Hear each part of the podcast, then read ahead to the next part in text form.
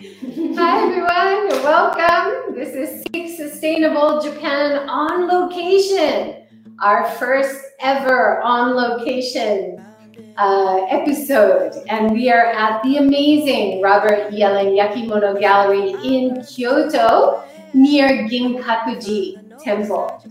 So Robert's going to join me in a minute. Uh, we have my portable studio set up here. there we go. You Wow. ready, Robert?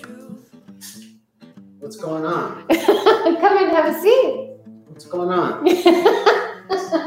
so this is the first ever Seek Sustainable Live Are we live? on location. Yeah, we are live. Wow, how about that?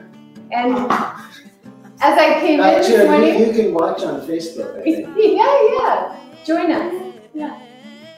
Um, as I came in, this is a beautiful area. We're near Ginkakuji Temple. Right down the street. This is actually called a Ginkakuji Maicho, you know, in front of Ginkakuji. So many hundreds of years ago, this was probably part of the whole Ginkakuji complex. Oh wow. Yeah, got parceled off over time. Yeah, awesome. And you were saying before the before you took this gallery over, it was a kimono shop. Yeah, the family is a fabric kimono fabric family. Um, they lived here for a while. Their manufacturing, uh, you know, house was old is still an old machi downtown, and this was kind of an exclusive area back then. It was like a besso, uh, second home, and uh, the family lived here. And then everyone kind of went their separate ways. And uh, after our landlord's mother passed away, he renovated this space, which was her living room uh, into uh, a shop to show kimono works. And that's why on the other side, there's a nice tatami platform and a large mirror to um, uh, have people wear kimono and look them out, you know, check themselves out and see if they like it or not. Um, so yeah, uh, that was here for about eight years, and then it was kind of closed a lot. And one day I was passing by and just asked um, the landlord who was outside sweeping leaves, we have to leave our other house down the road, um, and this one's hardly ever used. Um, can you rent it to us? And he just said, if you can wait uh, until this time, uh, you can have it, which was perfect because it was 2019 in May, and our contract ended in 2020 February. He said, if you can wait till March, you can move in. It was like uh, one door closes and a super door opens because it's a fabulous location. We're right on the philosopher's path. Um, uh, just beautiful greenery everywhere. The mountains are a five minute walk away. We have this lovely Nakaniwa garden here. Yeah, I can um, move the camera around so people can see the yeah, garden. yeah, don't get too close up on me. When I when I came in, you said it's a beautiful mess right now. Yeah, you know, um, I, I, I equate it to like uh, the basement of a museum, a storeroom. Uh, because with COVID, uh, there are basically, as everyone knows, nobody coming here directly. So uh, it doesn't have to be well organized. Uh, and as such, you know, luckily, thankfully, uh, that we have uh, the gallery has a worldwide following um, on social media, particularly on Instagram, where I post a piece uh, almost every day, basically every day, and people are ordering from there. So unlike uh, people who are really, really hurting because they're reliant on face-to-face interactions for a living, uh, I really feel for these people. You know, the guides and the, the bus drivers and everybody who you know, was having a heyday and, and, and banking on it to continue. Uh, and that just all went sour, you know, poof. Uh, and hopefully, you know, within this year, uh, somewhat of that um, tourism industry will return. And those people, you know, can uh, start putting more bread on their table, so to speak. Because I know people who haven't had any income for quite a number of months Yeah, it's it's really tough. Um, you know, so I, I feel very fortunate and grateful uh, to you know the people who follow the gallery around the world, and um, you know we have uh, built a trusting relationship that uh, they know that I select work very carefully. It's not just the name. Uh, and they'll look at an image, and if they want more im- images, I'm happy to send them. and you know we send pieces out almost every day. That's great. Yeah. So there has been a big change with the Japan Post Office, but Right. you've been okay? Well, when COVID first started, you know, we were using basically EMS exclusively, and that got totally shut down. So we were wondering what to do, and of course, there are private carriers, but their you know individual rates were quite exorbitant. Um, but we contacted um, you know one particular carrier and set up a business account, and you know you have to have a certain quota per month of how much uh, you will send, and then they will reduce the rates almost to the level of what EMS was. So that was a lifesaver, um, and and it's actually more reliable now um, than the post office, unfortunately. But you know, some people do not like this particular carrier. There are hassles and duties levied, so um, we give clients an option. You know, do you want the EMS or do you want FedEx or UPS or DHL? I mean, those are the main carriers.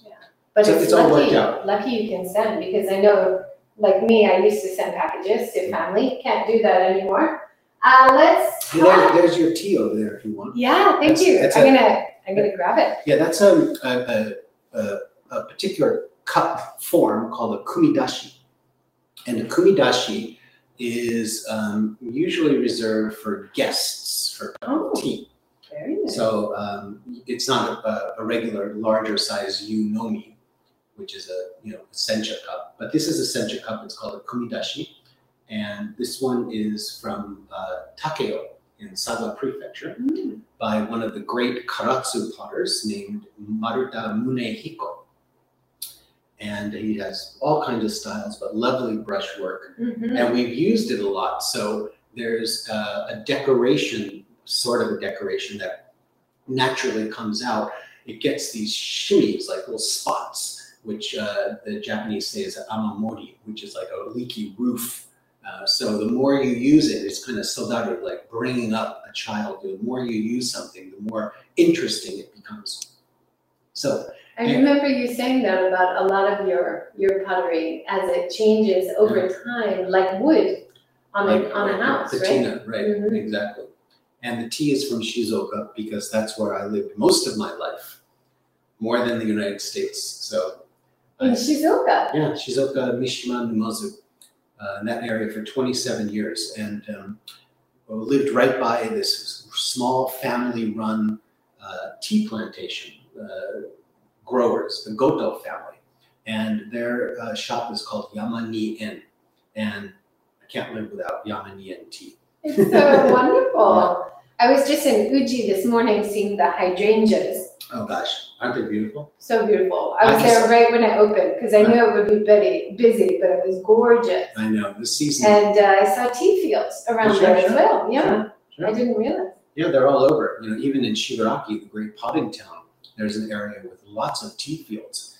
And when I was living in Shizuoka, I didn't know that. And I went to visit Mr. Kato, Kato Takehiko. Uh, I'll show you some of his work. Yeah, I'd And, love um, to see it. I thought, well, I'm coming from Shizuoka. I'm going to bring him some wonderful Shizuoka tea because they probably don't have any tea in Shigaraki. Um, and I go to his door and I, you know, hey, you know, how's it going? I brought you a gift. It's Shizuoka tea. You probably don't have much tea. He goes, turn around. Huge tea field right in front of his studio. I brought him dried fish the next time. oh, that's awesome. And I interviewed a guy who's taking over old houses in Wakayama, and he's starting to collect tea from the hundred-year-old tea bushes that nobody's been cultivating, wow. and starting to roast his own tea. So that's really exciting. Yeah. Yeah. Yeah, I mean, you know, part of the culture, tea.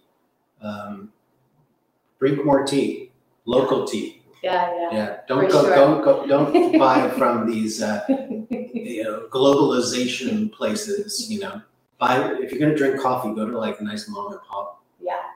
Chihiro gets coffee. Um, this lady, she just roasts her own coffee Yeah. and, and hand delivers it here. That's wonderful. I was at a really old Kissaten coffee shop this morning. Mhm. The guy using the siphon, the Yeah, old Yeah, old coffee shop Yeah, style. yeah. I love that. yeah, drink, drink, drink from those places. Globalization ain't so good.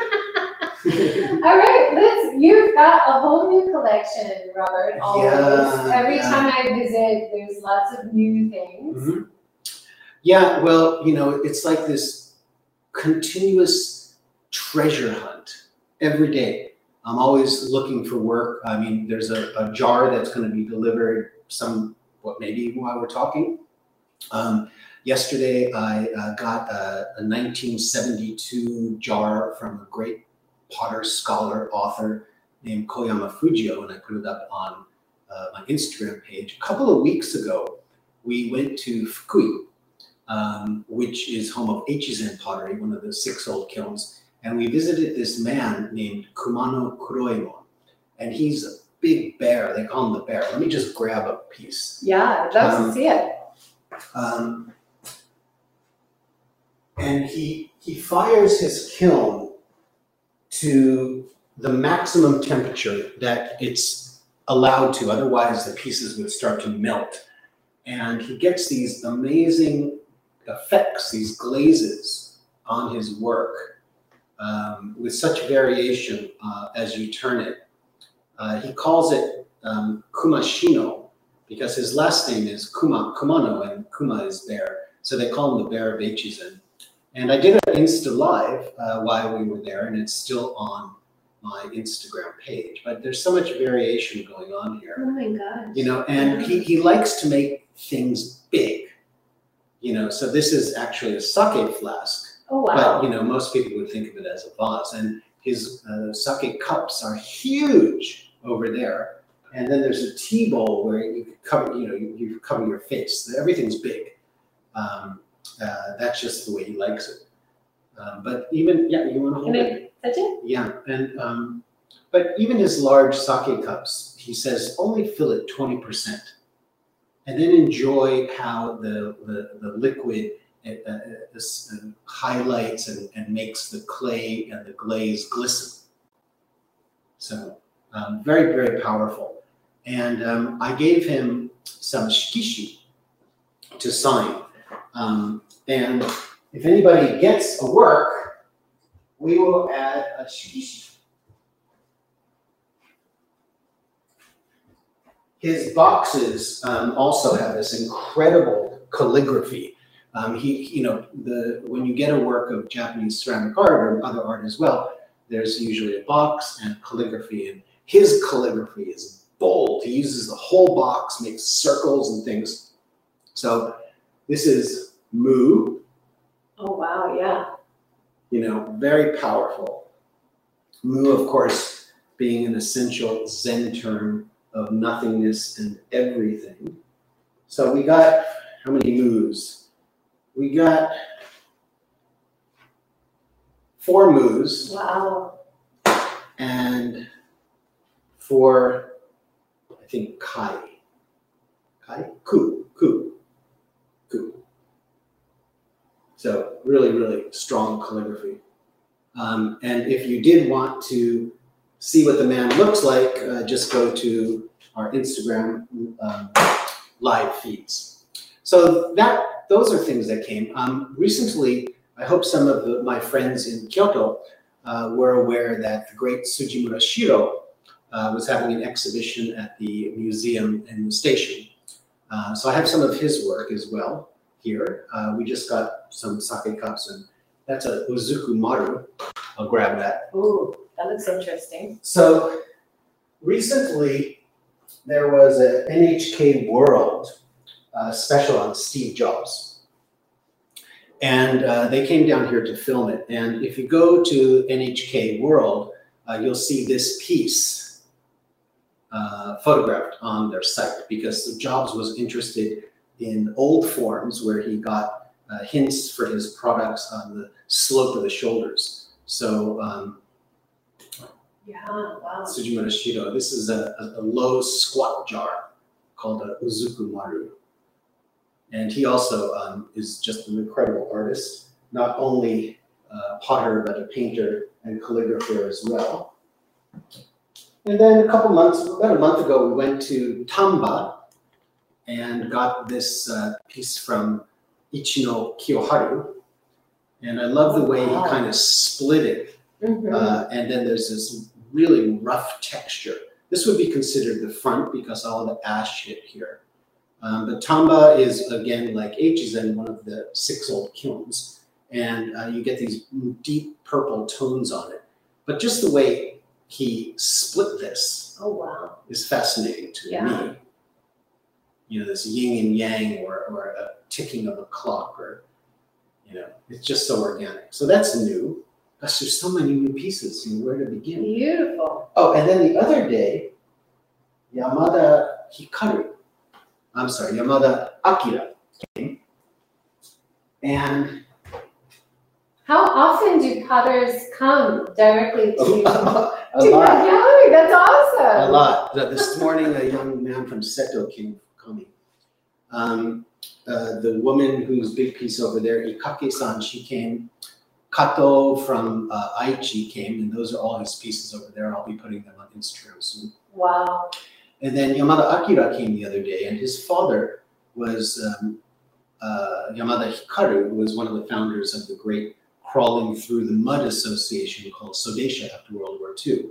And uh, Yamada Akira does these wonderful reds and violet tones. Wow. You know, I have them t- three, two others over there, but they just stand out. You know, th- th- they they define space in the room. They're very different than anything else I have, and I just love this color. It's very soothing. It's very calming. You know, colors affect our moods. Yeah.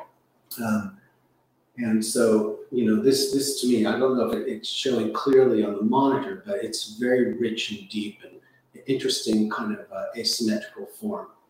So he was here the other day. Um, yeah. What do you want to see? Yeah. So many things. There are a lot of things in the gallery. Um, And some we can't carry over to where the camera is. Well, this one I'll carry over because it's, Okay. it's also it's also completely different.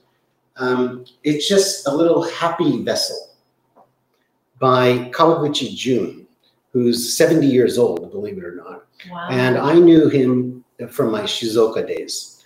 But it's all hand painted. It's like a child's birthday party, but he's 70 years old. And it, it, it just makes me happy to, to look at this. Uh, so I, I got this uh, piece uh, about a month or so ago. That's gorgeous.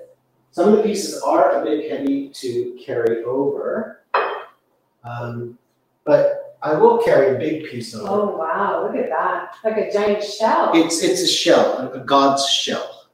And one of the joys of what I do, because it's not about me, you know, it's about these incredible artists and this culture. Um, there's a magazine called Hono Geijutsu, and they just had a special on Shino pottery, which this is. And Shino is mostly um, uh, related to tea wares, you know, smaller pieces. But this man, Goto Hideki, took a tea bowl form and just put it into this massive sculpture. And nobody was really paying attention to him uh, eight, nine years ago. But I picked up on him and I showed his work, and now they're in a couple of museums. And he sent me a copy of the magazine and he said, Robert, thank you because you gave me the confidence to go forward. wow. You know, I mean, that's just, I, I couldn't ask for anything more of, oh, of a association with an artist that's that, amazing. that, you know, um, there was an influence that allowed him to share his work, his vision uh, with people around the world. And that gave him confidence. So, That's wonderful. yeah, isn't it nice? I mean, I was just in the Tale of Genji Museum, Uh-huh. and they have these like shells that they spent their time painting. right. Kind of reminds me of that. Well, you can take this home and paint it. So, I would never do why? it. You don't want to paint that. It's already beautiful. I know, I know. painted. So he's living in Gifu. And another favorite artist of mine, well, this is a new guy I discovered too during Corona. Oh Um, wow. His name is Takeda Naoyuki, and he studied with the great Miyashita Zenji, who did also very colorful works. So he takes the colorful scheme, but he made it his own. And I'll show you uh, Miyashita Zenji, his teacher's work in a book in a moment. But this beautiful color, like pastel, it's it's like a listening to a Debussy song. You know, It So- is really like uh, you see in modern art the splash paintings. Yeah.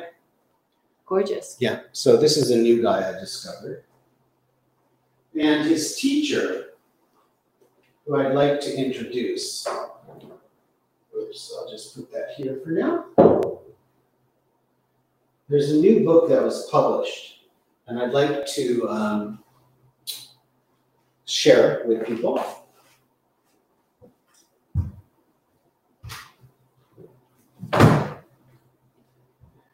Um, it's hot off the press, just released on June 14th. It's called Listening to Clay Conversations with Contemporary Japanese Ceramic Artists. And uh, it's the people on the back here. I, the, the majority of them are from Kyoto, actually. And they're at, from the top going down according to age. So the person at the top here, Hayashi Yasuo, he's 93 this year, 94. And the person below, uh, Kono Takahiro, uh, he's 63. Mm. So these are artists that the authors had intimate relationships with. A couple called uh, Alice and Halsey North. And they came to Japan um, many times in the 80s and 90s and had these conversations with these artists. And um, now they uh, transcribe them with the help of Louise Cort, who is a professor emeritus, uh, not a professor, but she was a, a curator at the Smithsonian for a long time and you know an incredible author and scholar. If you want to know about Japanese ceramic history on some regards, um, go find Louise Cort's book, C O R T. So um, this is just published, and uh, even some of the artists who I know, they said, you know, this is the first time that we're really telling our our story, uh, history um, to any publication. You know, Japanese publication or uh, international, and they're beautiful photographs. This is Koike Shoko. Uh, she's up in Tokyo, makes beautiful shell forms. But the man I just showed you, yeah, the pictures are beautiful. So they had a photographer come around and do um, uh, the portrait photos, and the other uh, photos are from um, the artists or the collections of these people. So the artist I just showed you, um, Takeda, with the colorful work, uh, this is his teacher. So you can see there's Oh color in his work too. Beautiful. Layers It's and like layers. the landscape view, exactly, right? exactly. A landscape view. His name is Miyashita Zenji. I have a small piece over there uh, of his. So, um, and I was very honored because they asked, you know, um, to include me in the book um, because there were some people who were sharing their passion for Japanese ceramics before anybody else. And one of them who changed a lot of people's lives was uh, Kikuchi, Kikuchi-san. And um, in the 80s, she had an exhibition in New York, which influenced a lot of galleries there. And if people are up in Tokyo, um, I highly recommend to go to the Musée Tomo, her private museum, where you walk down this spiraling staircase banister. It's crystal glass. There's uh, Shinoda Toko's uh, calligraphy on the wall. Uh, a pioneer woman um, who uh, shared her love of Japanese ceramics, and she opened a gallery uh, in the Hotel Otani in Tokyo called Kandori. So in the 70s and 80s, that's the leading place where you went to see who's who's today. She passed away, but the, the museum is still there, uh, Museum uh, Musée Tomo. And um, if you go to my e-yakimono.net page, I wrote an article about the opening of that gallery, of that museum. Then there's Saito-san. Um, he's in heaven now too. He was in Hagi, which is kind of hard to get to in Yamaguchi, but he started a gallery called Saito-an. It's still in existence. And he would have workshops and people coming from all over the world and gathering people like a, a salon of sorts. So he was very important to the Norths because they showed him around. Um, and then there's Koyanagi-san. Uh, she was a pioneer in Tokyo, comes from a generational family, uh, selling mostly tableware, but she didn't want that. So in the in the 80s, big pieces by Akiyama Yo and uh, Inoue-san and, and uh, Ogawa Machiko, uh, you know, really breaking the barrier from vessels and things that you could use to sculptural pieces that ended up in museums. And at that time in Japan, there were a lot of regional museums popping up, like in Ibaraki, the Ibaraki Ceramic Museum, or the Hyogo Museum, or the Mashiko Museum.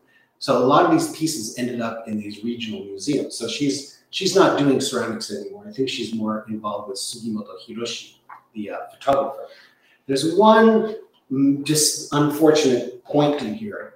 They say Robert Yellin wrote this. Actually, I didn't write it. It was my apprentice Oh, and and it's it's it's unfortunate because it's dissing the critics and the the curators in Japan. oh no. So um, Because you've written so much. I've written so much. It was on my webpage, but written by my apprentice at the time, who now has his own gallery in Tokyo called a lighthouse called Kaneda. Very strange name, but an incredible gallery. Um, Wahei Aoyama, great writer. Um, and he came to me from his father. He had just graduated university. He didn't know what he wanted to do. And I was in Mishima, and I said, Look, you just graduated from Oxford and NYU. You don't want to come to little Mishima. But we hit it off with our love of music. So I had him as my apprentice for a year. And he was so good at writing. I said, Here, have a column. And he did a lot of really interesting columns on the e-yakimono.net.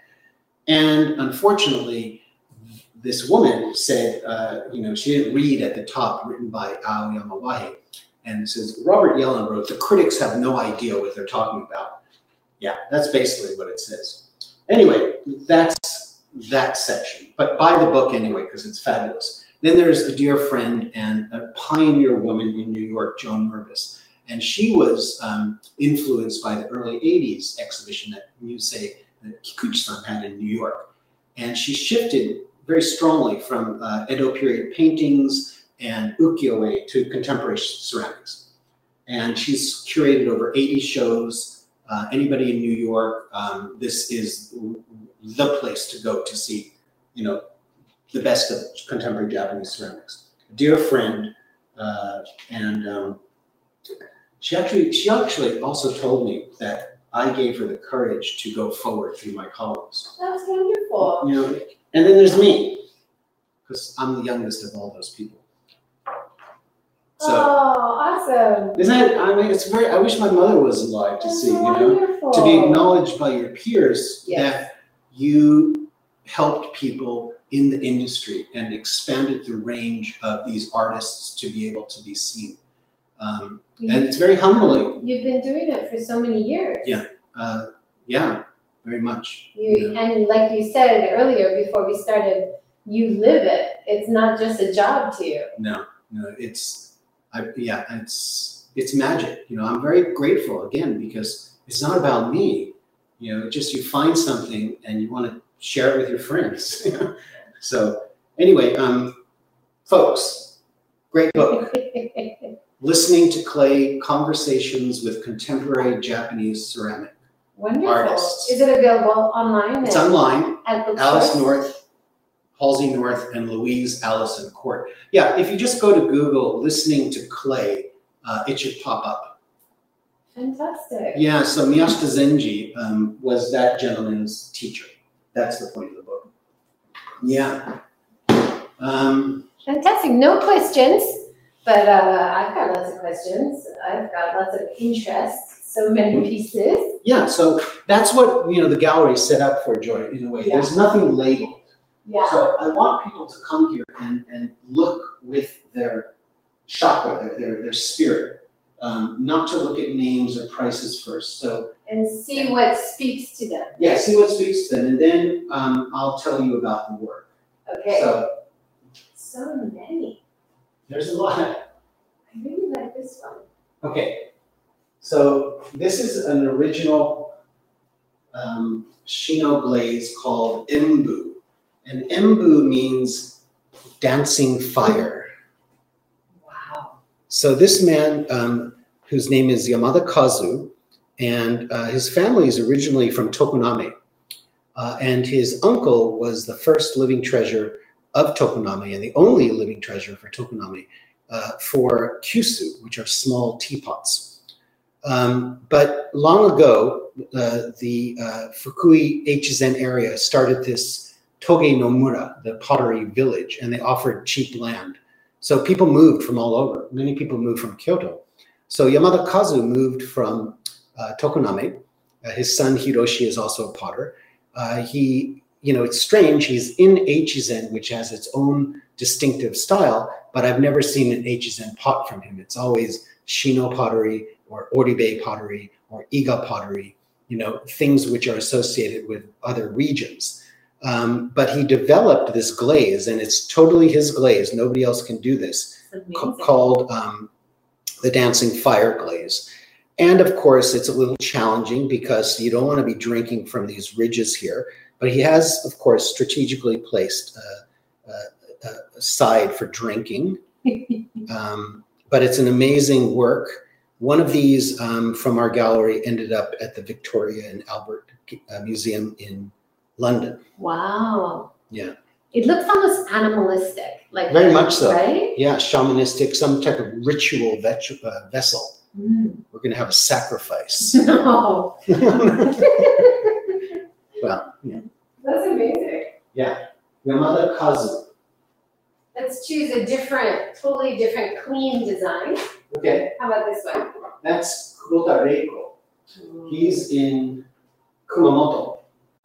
And uh, he just finished an exhibition in Kyoto at Daimaru. It's called Hakuji.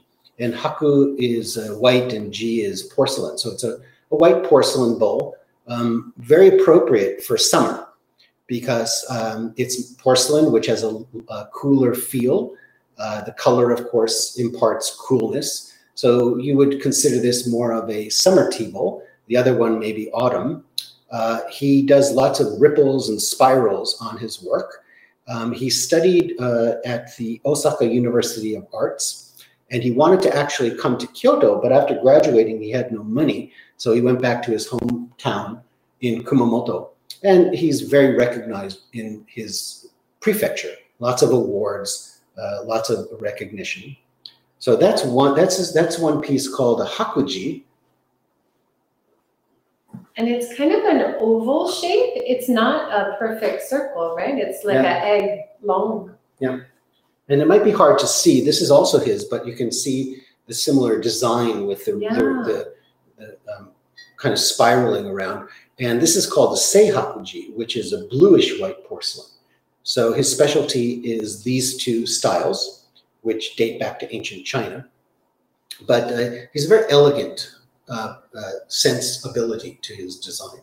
And again, appropriate for summer because um, it just imparts a cool Makes you feel cool. Makes you feel cool. holding it, yeah. and then, you know, you could put this in the refrigerator and then, um, you know, serve cold tea. Oh, yeah. I was walking one day in Tokyo many, many years ago and during the summer, and I went to a gallery called Coco and um, he's making matcha. And I'm thinking, well, I'm already sweating so much. I really don't want cold, uh, hot tea. And I was shocked when it was cold matcha, actually served in a Yamada Kazu tea bowl, the dancing fire person. Oh, wow. And I'll never forget that because I was expecting something and it was totally opposite. And then I thought, well, cold matcha in summer, why not? Why not? Why not? Yeah. I have a, a question as I see you walking around with these beautiful pieces. Have you ever dropped one? Sure. I mean, not often, you know, and but do you do kintsugi? What oh, absolutely, kintsugi, kintsugi, yeah. And uh, if I may plug another book, You actually mentioned that uh, one of the pieces that came from America the last time I came were damaged coming back, and you were you and everybody was impressed with the kintsugi work. That it was it made it more beautiful. yeah, no, there was one client who, you know, broke his Unomi, um, Chuck, Chuck in California, and he was distraught. Um, and then there was another guy, Bob in Chicago, and I said, don't, you know, don't fret, send them back. Had our kintsugi expert do their work, sent the piece back. They were so overjoyed Yeah. that they said they're going to break up all the works in their collection to do have this Oh my goodness, really? They didn't break on purpose, did they? Uh, no, they didn't. I advise them against it. You know, some people do that. They, you know, they, they will intentionally break a piece to have it kintsugiized. Um, and uh, that's not good. That's not the fate of the piece. So, ju- just one thing about kintsugi. Um, a lady who lives in the neighborhood, Mio Heki, just wrote this beautiful book. Um, it's bilingual. Look at the cover, it's Well, well, well. This there's two covers. This one is actually urushi, and then the cloth cover is just of the urushi uh, plant. So urushi is Japanese lacquer, for anyone who doesn't know that. And um, it opens up like a sutra book. Oh, that's beautiful. It's a beautiful book, repairing things. She goes over how to deal with it, how to do it, showing examples, types of urushi, types of lacquer. Wow. It's- Which is also poisonous. Yeah, you so have to be need careful. Yeah, my friend John Gauntner, the sake expert, uh, he tried that once. He bought a uh, kintsugi um, packet at uh, Tokyo Hands and tried it at home, and he just broke out. He, he had to go, you know, he broke out in hives. But this is a beautiful book, and that's Miho-san. She lives in the neighborhood, um, and um, seek it out. If, if you would like a copy, uh, I can arrange for that. Um, she's titled it Kintsugi in the Cycle of Nature, a meditation on Japanese lacquer arts. Mio Hekisa. Huh? Probably hard to see that, but Yeah, wonderful.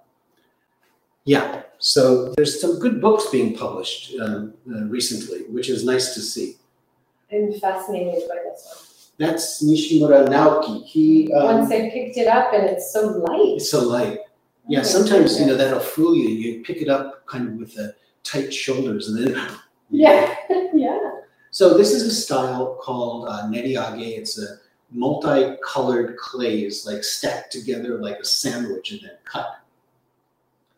And um, he lives out in the hills, uh, out in the countryside of uh, Kyoto. Um, you can see him often at uh, pottery fairs, and hopefully the big one this summer, which has been canceled the last two years, of course, uh, in August, uh, will be held on Gojo Dori. So there's a big pottery festival here uh, in Kyoto, and of course, um, it's on Gojo Dori because that's the old um, potting area of Kyoto. But it's in the middle of August, and I asked, Ooh. It's brutally hot, and you're on this main thoroughfare. Gojo is not a small alley; it's a big thoroughfare road. Um, and Nishimura-san's al- almost every time I've gone, he's been there. And I asked some of the potters, why are you doing this in August? Well, some uh, Nipachi, Nipachi, uh, February and August are kind of down, slow time for businesses Oh, I see. you know, they, they say nipachi. Uh, ni is two and you know hachi. So during the slow season, they would like take a lot of dead stock or seconds, which are still quite beautiful. Um, and they would have this festival, and it's really fun to go to because um, both sides of the street just lined with booths, and it goes to like ten o'clock at night. So uh, you don't have to go during the, the heat of the day; you can go at night as well. Yeah, it's really fun. And I always discover somebody new there too. Not always. Well, yeah, always. Yeah, there's always somebody I discover that I might not want their work, but I certainly uh, am happy to, to see new work and faces. Nice. Yeah, so if anybody's in August, here in August, it's usually around the 7th to 12th. Um, but I will post that on my Instagram page once I find that information out if anybody is interested. And that's a good strategy for a summer event to have it late into the night. Exactly. Uh, have something like a light up on the weekends for hydrangeas Yeah. because it's so popular. They want to spread out the number of people coming during the day. It's Yeah. very smart. It is smart. It is smart. Yeah. And I, I hope, you know, that festivals and, and matsuri uh, around Japan um, continue this summer. Because it's one part of, you know, the great part, one great part of Japanese culture. I know the Gion Festival is going this year. So that's neat. Oh, there's two that I want to choose, but I'll go with the black and white one. the black and white. Can't go wrong with that. Oh yeah, so this is a, one of my favorite Kyoto potters. His name is Setsu Junji. What a great name. Setsu Junji. Kind of just rolls off your tongue. And he calls it um, Sumi Nagashi, which is a flowing ink pattern. So uh, he creates the initial form, and then he'll take a liquid slip and kind of roll it around, making this calligraphic kind of impressionistic, you know, Rorschach test um, uh, design. Um, he does it in various color schemes. There's a, a, a big black and white one there, uh, which he actually used for his Nengajo. And uh, the inside is this very matte, it's kind of hard to see, but a matte glaze. And then he makes a very simple foot because the form is so complex and there's so much going on that um, he makes the foot very simple. You know, everybody knows when you drink a bowl of matcha, you turn it over, uh, you can admire the uh, exposed clay, the quality of the carving, and sometimes you can tell the age of the artist. He's in his 40s. And there was a great um, Chawan tea bowl critic who um, his name is Hayashi Seizo. Uh, he passed away about four or five years ago. And he dubbed this young man like the new Furuta Oribe for his innovation in the tea bowls. So um, there is the white, more of a whiter body, and I have some uh, like that big tall pillar piece over there, which I'll grab. Mm, Here, hold this. okay. Oh, wow, yeah. You have some really tall pieces in the middle. Yeah, those are Zoe. They're like you know African dancers. Yeah. Um, so this is a tall piece, and it's just so engaging how he's created this flowing ink pattern. So I'm a big fan of his, and you know, again, like Goto-san, hopefully, uh, well, people have from around the world bought his work. There's a sake cup over there too somewhere for a smaller piece. It's on the upper left. Uh, the Enso. I love I love Zen affiliations. Yeah. You have so many pieces, so many beautiful pieces. So this is Moritoki Taiyu, another great name. Um, he was one of the first artists I met when I was living in Numazu. There was a gallery in the Shotengai kind of covered shopping mall called uh, Hosaka. And he would show Moritoki Taiyu, who was well known as a calligrapher and as a Bizen potter. So he was born in Okayama but lived in Tokyo. And when you look, there's this big, thick Japanese art directory. I don't know if it's still in existence, but every year it came out and it ranked artists in various fields and they gave like their prices. And his calligraphy was astronomically priced.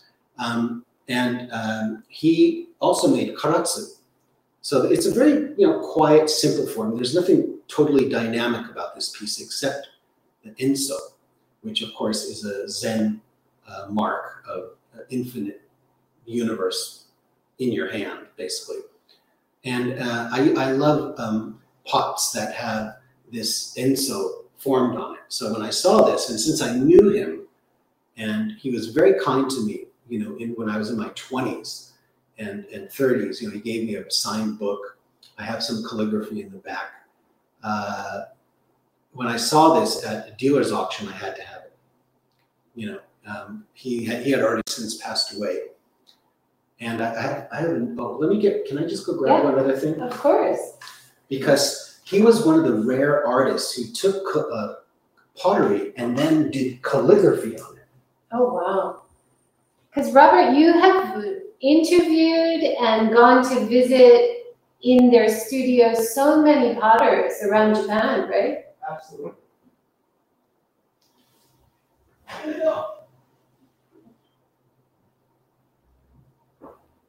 This is so wonderful to be in Robert's studio. Oh my gosh, that looks heavy. It is. I lifted it with one hand. I hope I can play tennis tomorrow. I saw in Felicity's short movie about you that you're, tennis. Yeah, that's that keeps me going. Um, so, like I said, he was born in uh, the Okayama area, which is known for Bizen pottery, And he worked with the Isezaki family, um, who are very kind to me as well. And so he made this massive platter and um, incised calligraphy all around it. Um, this was exhibited at some exhibition because it's in the catalog I. But I can't read what's on the plate, so I contacted his daughter in Tokyo, and um, she said she probably couldn't read it either, so I'm going to take it to a professional calligrapher. But um, it's, it's kind of hard to see, but all around the edge here, there's uh, calligraphy, probably some ancient Chinese poem. And it's, it's a big piece. Oof. Wow. So it's the calligraphy is carved in, Exactly. not painted. No, it's I carved. see it. It's I see it now. And carved all around the edge too. Yep. Okay. I've never seen anything like this, particularly this size. Smaller pieces, um, something called a, a hohin, which is a, a, a sencha pot. Sometimes you'll see Hanya Shingyo, uh, the Heart Sutra, incised on those, but nothing like this. Moritoku Taiyu. You picked a you picked a favorite. Yeah, good. I'm glad. Um, how about this box thing? Oh, so okay, good, good, good point out. So remember the book I just showed you, Listening to Clay? Yes. This is the 80, 93 year old man named Hayashi Yasuo. And it's an optical illusion because on this flat surface, he's created in a dimension that appears to be going back on the space.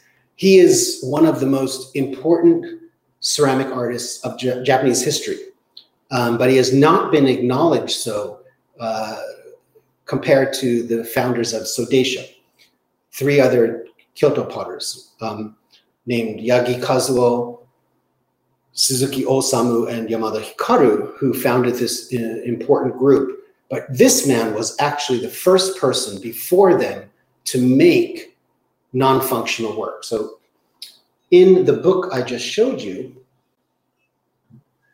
he's the first person, Hayashi Yasuo. And I actually visited him the other day. Um, he's 90 something years old. Let's see, he was born in 1928. So y'all can do the math. Um, and uh, I took uh, a, a colleague of sorts of mine to visit him because she's doing her dissertation on his work.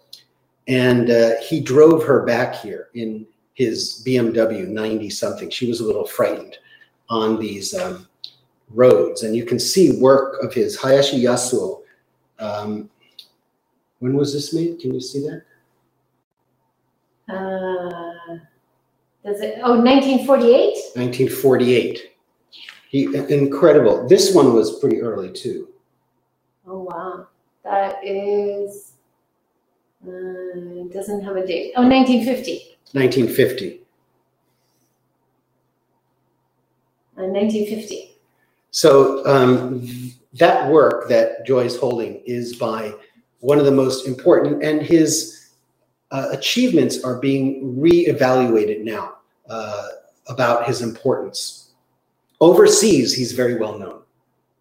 Um, New York galleries have his work; they end up in museums. But in Japan, the critics, particularly one critic whose last name starts with an I, um, didn't write about him. He was the, the guy back in the day and just kind of ignored him. And everybody was focused on Sodeisha.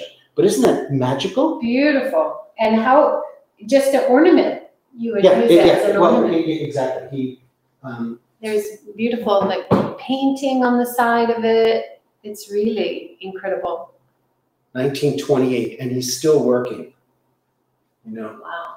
Hayashi Yasuo. Um, if you Google that, you'll come up with some amazing images. That's beautiful. Uh, Noel, thanks for commenting. Hard to stream with no one watching. I'm sure people will watch later. And this was just the magic time for me and Robert to get together and do this. So we're really happy that you could join us live. Uh, raining in Onomichi. Yeah, raining here in Kyoto as well. Thanks for joining. Yeah. Uh, so we have about 10 more minutes. What do you think? A few more pieces? Well, something completely, Completely Why? different. I would not have expected to see that here. I know. Samori Aiko. Um, it, it just reminds me of where the wild things are. If Maurice Sendak was a potter, this is maybe what he would be making. And I'm a big fan of hers. Her name is Samori Aiko.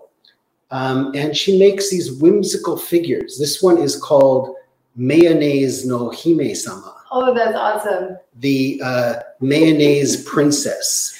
I love it. It's right. It's just that, you know, there's serious pieces, serious tea bowls, but you know, there's also fun work being made that just makes you smile. And I think, this is the mayonnaise yeah, in the front with gold coming out. I think it's important to have something that makes you smile in your genkan. So when you leave in the morning and you come home at night, there's always something there, no matter what happened in between, that's going to make you smile. So uh, yeah, she's she's one of those very creative contemporary Japanese ceramic artists. And another one of that type of fantasy from Kyoto is Ueba Kasumi. And these are based on mythical critters like Kirin or Chimera. And it looks like a, a, a, a warlock or something with this magic hat, which is actually a sake flask. Oh, what? And she comes from a family of kimono designers, so Oh, lots of design on the work. Crazy. Isn't that crazy? You can see the kimono design Yeah. motifs, right? In the back. That's wild. Yeah. So um, it's very different from the stoneware work that I carry, uh, Bizen and Shigaraki, all the serious stuff. and another whimsical person. I don't think we've showed this back wall yet. As you're standing there, Okay. let's just show it because you've got paintings as well. This is um, Shimura Noriyuki. He's in the Izu Peninsula. Very popular artist, but again, these interesting motifs the skull, the bat, the, the cat, you know, love, love on the bat. You know, just things that make you happy to use and to live with. Again, a sake flask. Yeah, on the back wall, there's lots of work. Um, a young painter I'm very fond of named Nishimura Daiki reminds me of Hasegawa Tohaku's uh, classical um, pine tree in the mist type of painting. Um, various works, um, another Neriage marbled work by a Buddhist monk who's up in Ibaraki, the pink and white, it's vibrating. His name is um, uh, Matsui Koyo, and his father was the first living treasure for that style. And he's also a monk at the Gesuji uh, in Kasama uh, in Ibaraki. Um, yeah, uh, that's Minagishi Seiko, Celadon. He's working in Nasu in Tochigi, the great Mori Togaku in the middle, Bizen, a very contemporary Bizen piece by Isezaki Koichiro, whose father is the living national treasure. It's wrapped in straw, but it's got this like mist coming down. Again, Matsui Koyo, Ichino Masahiko from Ta- Tamba, Mihara Ken, the little sake cup. He's in uh, Shimane. Uh, young up and coming artist, great design sense. Mio Masahiro, he's in Bizen. The Iga veteran um, Fujioka Shuhei, not working much anymore, unfortunately. I'm trying to motivate him. I said I'll buy almost everything. Uh, the fanciful, young, popular Ikake Sayuri, who was just here the other day. We did an Insta uh, post. And then uh, the bottom shelf is um, Isezaki Koichiro, the same person at the top. Those are three 16th century, early 17th century Bizen boat flasks. Next to it is this organic, purplish, white glowing uh, vessel by Kako Katsumi, who I'm, I'm very fond of as well. And we could go on and on. Wow. Amazing. Well, we have about five more minutes. Should we come back on this side again? Sure. Or you want to go look at the garden? Oh, I don't think I can go that far with the Okay. setup I have today. Um, yeah, you know, um, I'm hoping that if people watch this, that you know, you go and support local artists, local culture. Um, there are lots of pottery fairs that happen around Japan. Um, it doesn't have to be pottery, of course. Um, we get spoons from ok- Okubo-san, this great spoon maker. Um, you know, it, it's just nice to to know the people um, whose work you use and live with. You know, um, and how you spend your money is a reflection of your values. So, like I said, you know, it started up with your coffee. Uh, drink from that local siphon guy. You know. Yeah. Um, And use your pottery? absolutely. Don't just know. have it as a showpiece in your house? Not at all. I mean, it's, uh, you know, I've probably mentioned this before. It's yo no be, beauty through using something. And it has to be used. And you know, if you're conscious of what you're doing, what you're holding, nothing's going to happen to it. It's when you get distracted and then you like drop it or something, you know. So um, then it becomes um, a kintsugi item. But they're meant to be used because they not only impart you know, nutrition for what they hold. There's spiritual value, there's economical value, there's cultural value, uh, there's seasonal associations. There's so much that you can metaphorically put into a vessel. And that will not only, you know, sustain your body for the health benefits it needs, it will sustain your spirit as well. And uh, that's where the Japanese have really nailed their culture in so many ways. Now, we went to the Miho Museum a couple of weeks ago where they had uh, the, the, the vessels of kaiseki. And these incredible vessels from the 17th, 18th century just to hold food. It, it's, it's art, it's, it's magic, the sensibility. And I think people alive today have a responsibility in any small way they can, particularly living here, uh, is to support this culture. Yeah. You know, and not just take from it, but try to give back something to it as well because we're very fortunate, you know, from wherever whence we've come from, uh, to to be able to live in this very cool ancient culture. And there's a responsibility to that, and it's not just shopping at convenience stores and ordering on the internet.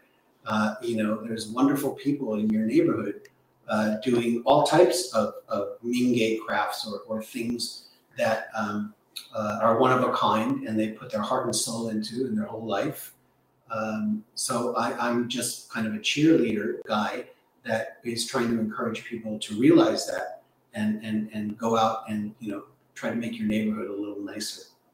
What would you like to see in terms of uh, getting the ceramic and pottery movement kind of giving new momentum in Japan? Would you like to see it more in schools and education, Sure, in I, I all mean, restaurants? well, you know, used used in all restaurants and coffee shops? well, Would that, that be that's nice? that would be nice. It's not always practical, you know. I mean, there are you know very reasonably priced vessels uh, that could be used at those places, and I'm sure there are. You know, a thousand, two thousand yen. I did mention it at the beautiful Starbucks that they reused that old Japanese machiya building. Yeah. And they have this gorgeous structure and everything is amazing to be in there, but they're serving in normal, like if you get a for here mug. And so I suggested to them, I said, if you used Japanese pottery as your mug for the four year mug, oh my gosh, that would elevate your brand like Absolutely. crazy, right? Absolutely, absolutely. And there are young Kyoto artists um, who would be more than willing and happy to create handmade, one of a kind each. You know, uh, and I happy to introduce them. You know, because they're struggling a lot of these workshops, um, and that makes a great idea. To to to you know, if you're a globalized company like that, at least you know show some affiliation with the local culture instead of just you know ignoring it. I mean, you could, you know, a matcha. I mean, there was a Hard Rock Cafe downtown. Right. You know, they closed. I mean, what's the point? You know. Um, anyway, I could rant on and on about that. Is there, I mean, my kids went through Japanese school. They didn't learn ceramic and pottery, and they learned calligraphy. Hmm, It good. seems like one of the things that could be put, brought back in education, right? yeah, yeah, it's true. I think some kids are exposed to the tea ceremony of sorts. You know, in, in their cultural classes. Um, but again, it's a niche thing. Um, not not just they don't need to be exposed um, how to make something, but how to appreciate it compared to a plastic cup. You know, give a child uh, a, a, a cube of tofu and put it on a plastic plate and put it on a handmade vessel, bizen plate, and ask them which looks more appetizing. You know, just little things like that to open their eyes, and open their heart. You know, make them aware of things, and that goes for anybody. You know, just put a piece of tofu on a plastic piece, whatever, and a handmade vessel made by somebody by hand. I mean, the difference is clear as can be. So that's the exposure I think they need to to be. Um, And of all the places that you visited, um, I had the chance to go to Bizen Mhm. and walking around and seeing loads of Bizen pottery studios. You can walk in, you can see people at work, you can try it yourself. Are there other areas of Japan that sure, have those like active pottery village? absolutely. Um, people up in Tokyo, there's Mashiko in Tochigi and Kasama in Ibaraki, which are easy day trip. Um, if you're in Ishikawa area, Komatsu area has uh, Kutani. In Saga, you know, the great porcelain town of Arita has like a five kilometer road just lined with shops. Um, Shigaraki as well. Um, but you should make an itinerary or, or ask somebody who knows because if you don't know, you can spend a lot of time going in and out of, unfortunately, bad souvenir shops. So, um, yeah, make an itinerary. You can ask me if you're going someplace. I'll be happy to recommend um, places to go. But sure, you know, Tokoname uh, in Aichi has this beautiful pottery road winding through these old districts. Um, any potting center, which there are many throughout Japan, will have some center uh, where people can visit. You know, there's often a museum associated with it. Tamba on the other side of Kyoto, there's an area called um, uh, Sasayama Ta- Tachikui. This old road, it's just lined with shops. It's so quaint, it's so idyllic, and the mountains in the background. Um, these places exist all over Japan. Um, and go out and find them.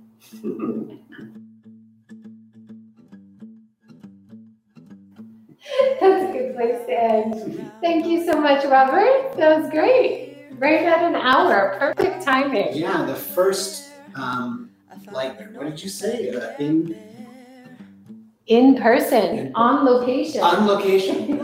Well, thanks for uh, allowing the initial on location uh, sustainability. Seek Sustainable Japan. Yeah, seek, it, seek it, sustainable Japan. it was Seeking Sustainability Live, and I kept tripping over saying that. So it's now Seek Sustainable Japan. Sounds good to me.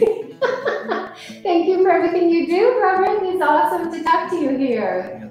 Yeah. Yeah. Wonderful. Thanks everyone for joining. Add your questions and comments anytime and we will respond.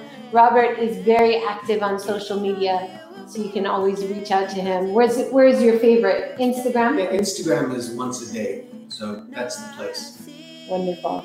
Thanks everyone. Have a great day and uh, catch up with me at my second on location place tomorrow with Alex Kerr in his house. Yeah. That's that's going to be fantastic. Very exciting. Yeah. Thanks so much. Thanks, Robert. Bye. older.